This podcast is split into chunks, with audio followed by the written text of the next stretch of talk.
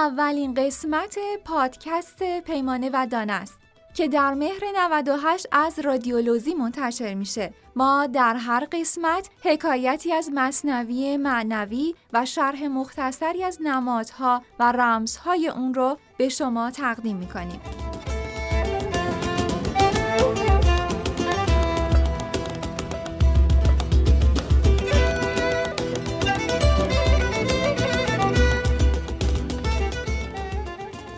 حکایت اول.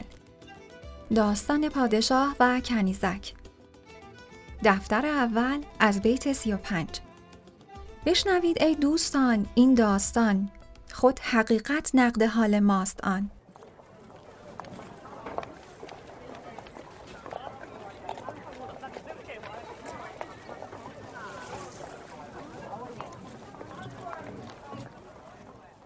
در زمانهای قدیم پادشاهی بود که هم ثروت و مال و منال بسیار داشت و هم در باور و اعتقاد به خدا راسخ و ثابت قدم بود.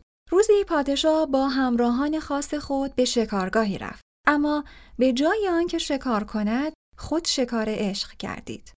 در راه کنیزکی را دید و یک دل نصد دل عاشق او شد.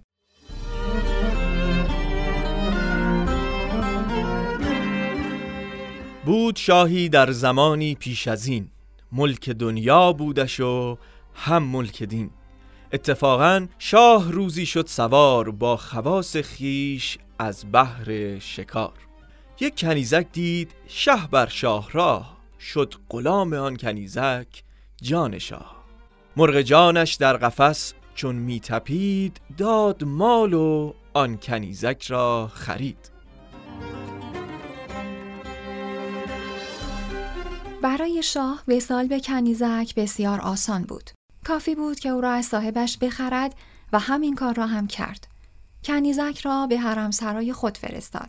چند ماهی با او بود و کام دل گرفت اما هیچگاه مانند کامجویان هوسباز از معشوق سیر نشد. از غذای روزگار کنیزک زیبا و اشفگر بیمار شد. شاه پزشکان را خواست اما پزشکان که هر یک لغمان زمان خود به حساب می آمدند قادر به علاج کنیزک نشدند. هرچه دارو می‌دادند اثر عکس در بیمار داشت و بیماری شدت میافت.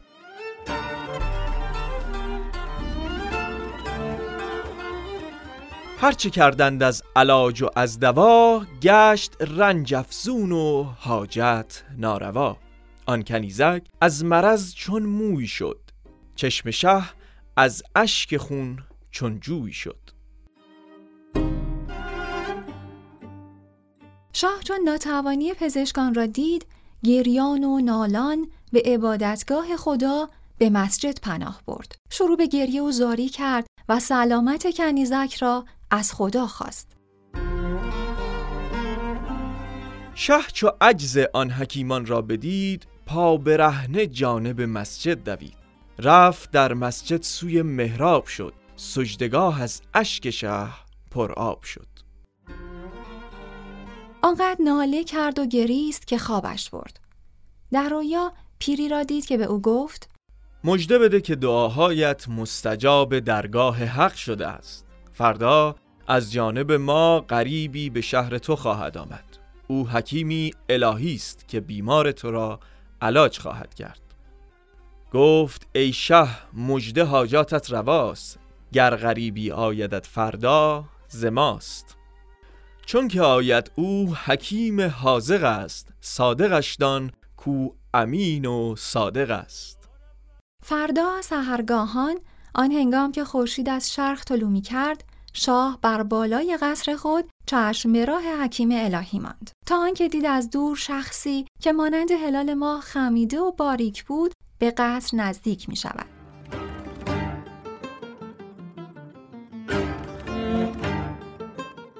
چون رسیدان وعدگاه و روز شد آفتاب از شرق اخترسوز شد. بود اندر منظره شه منتظر تا ببیند آنچه بنمودند سر. دید شخصی فاضلی پرمایه‌ای آفتابی در میان سایه‌ای. می رسید از دور مانند هلال نیست بود و هست بر شکل خیال.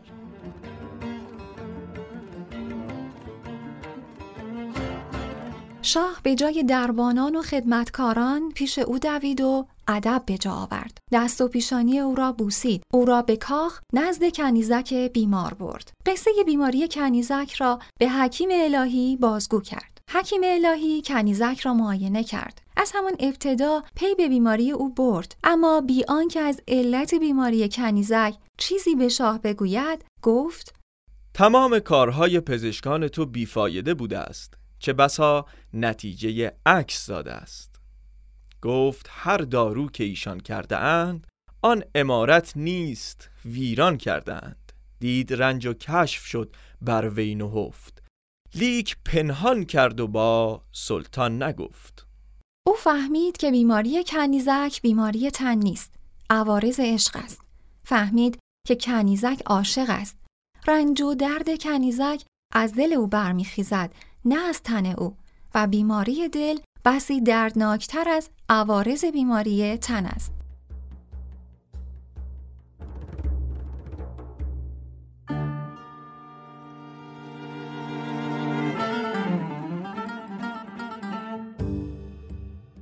دید از زاریش کو زار دل است. تن خوش است و او گرفتار دل است. عاشقی پیداست از زاری دل. نیست بیماری چو بیماری دل. علت عاشق ز علتها جداست. عشق استرلا به اسرار خداست. حکیم الهی از شاه خواست او و بیمارش را تنها بگذارند تا به طور خصوصی از کنیزک پرسش هایی کند. آنگاه نبز کنیزک را به دست گرفت و با مهربانی و لطافت از دخترک پرسش هایی کرد. پرسید شهر تو کجاست؟ چه خیشان و نزدیکانی در آن شهر داری؟ کنیزک نیز وقتی چنین لطافت و مهربانی را دید به یکایک پرسش های حکیم الهی پاسخ داد. در مسیر این پرسش ها و پاسخ ها بود که کنیزک شرح زندگی خود را بیان کرد و حکیم الهی همواره مواظب ضربه های نبز و جهیدن آن بود. حکیم پرسید وقتی از شهر خود خارج شدی تو را به کدام شهر بردن؟ حکیم سپس نام شهرها را یک به یک نام برد و همینطور مراقب ضربان نبز کنیزک بود. اما از بیان نام شهرها در ضربات نبز او تغییری پدید نیامد تا اینکه به شهر سمرقند رسید.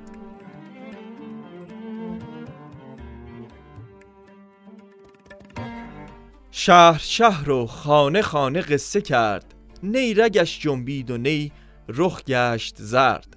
نبز او بر حال خود بود بیزند تا بپرسید از سمرقند چغند.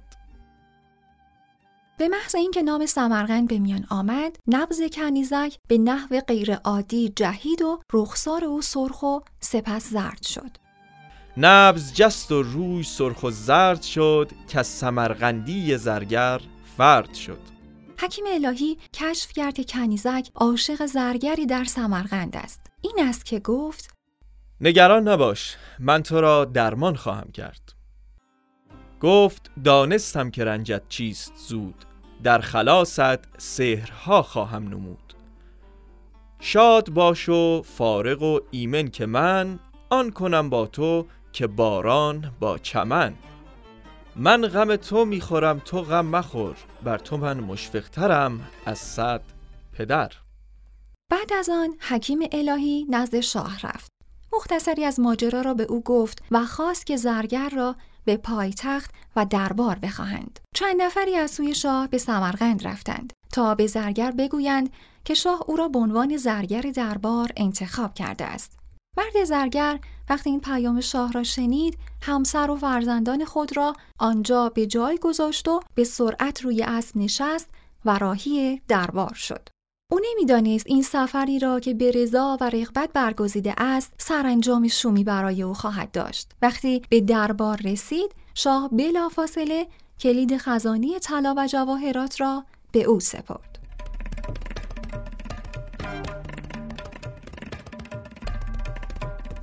شاه دیدو را بسی تعظیم کرد مخزن زر را به دو تسلیم کرد همراه این کلید به توصیه حکیم الهی کنیزک را نیز به امر شاه به او دادند.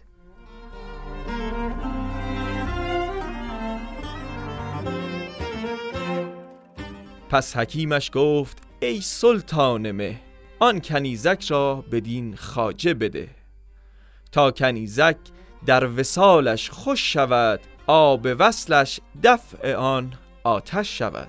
شه بدو بخشید آن محروی را جفت کرد آن هر دو صحبت جوی را.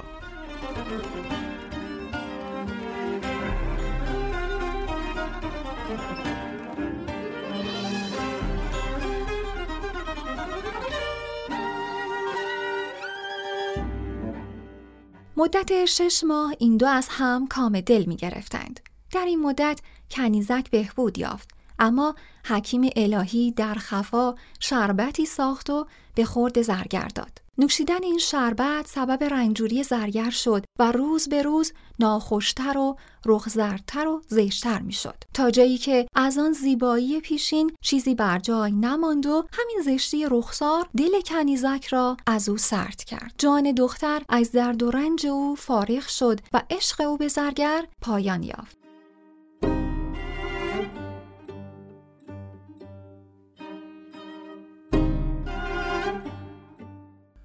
بعد از آن از بحر او شربت بساخت تا بخورد و پیش دختر میگداخت. چون زرنجوری جمال او نماند جان دختر در وبال او نماند. چون که زشت و ناخوش و رخ زرد شد اندک اندک در دل او سرد شد. چیزی نگذشت که زرگر مرد و آن کنیزک به کلی از رنج و درد عشق او نجات یافت. این بگفت و رفت در دم زیر خاک. آن کنیزک شد ز رنج عشق پاک.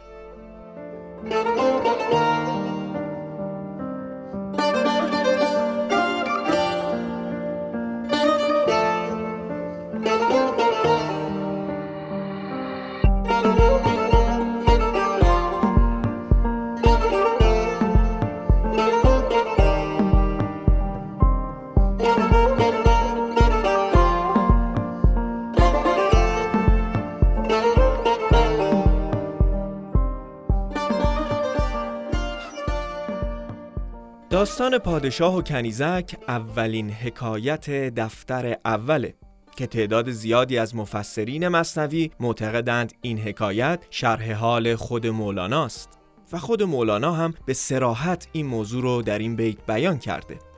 بشنوید دوستان این داستان خود حقیقت نقد حال ماستان شاید این داستان شرح حال مولانا باشه.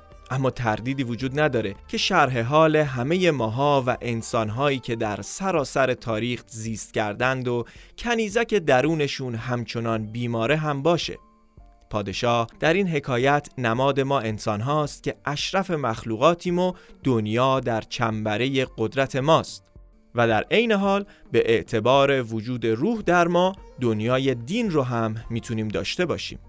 مولانا در دومین بیت داستان میگه بود شاهی در زمانی پیش از این ملک دنیا بودش و هم ملک دین.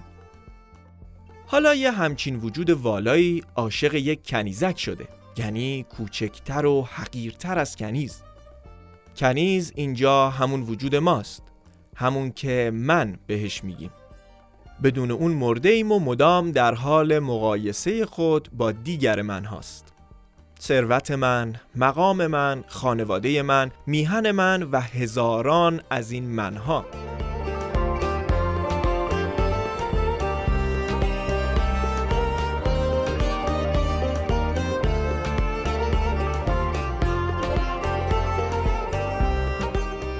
این من در جهان همواره بیماره.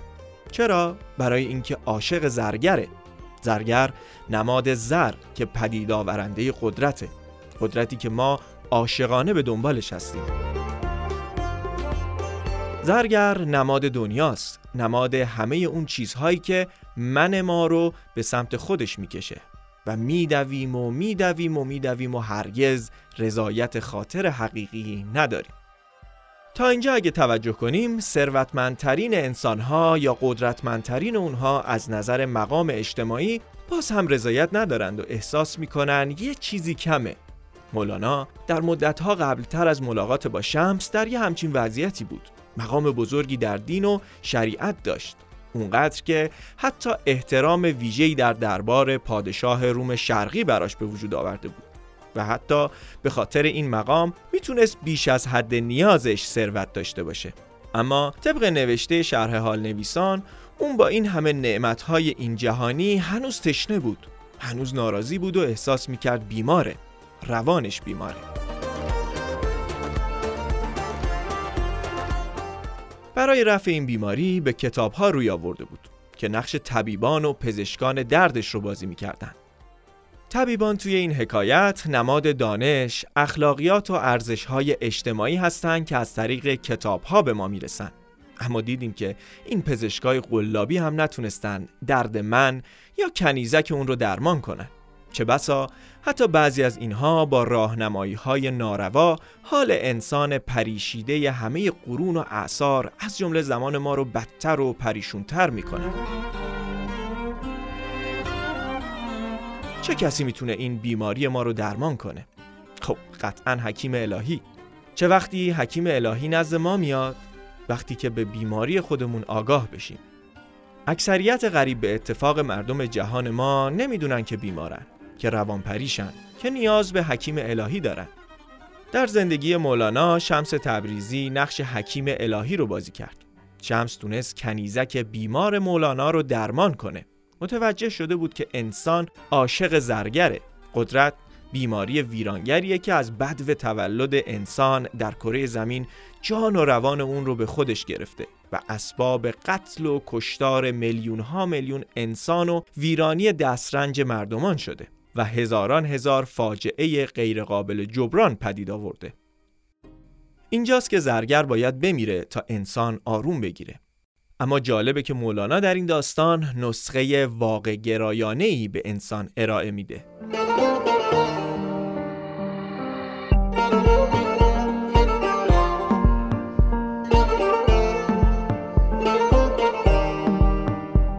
در نسخه مولانا اینطور نیست که مانند مرتازان از دنیا باید چشم بپوشید بلکه باید از همین دنیا تا حد معقولی بهرهمند شد و با دنیا هماغوشی داشت. همونطور که حکیم الهی توصیه کرد کنیزک شش ماه از کام زرگر برخوردار بشه. بدون درک اثرات مخرب قدرت محال انسان پی به زشتی اون ببره. باید روی زشت قدرت رو ببینه. در این راه به یک راهنما مانند حکیم الهی نیاز داره. این حکیم الهی نماد انسان کامله که در جهان ما اگرچه اندکه اما میشه با جستجو اون رو پیدا کرد و اگر چنین وجود نازنینی رو یافتی دامن او گیر زودتر بیگمان تا رهی در دامن آخر زمان.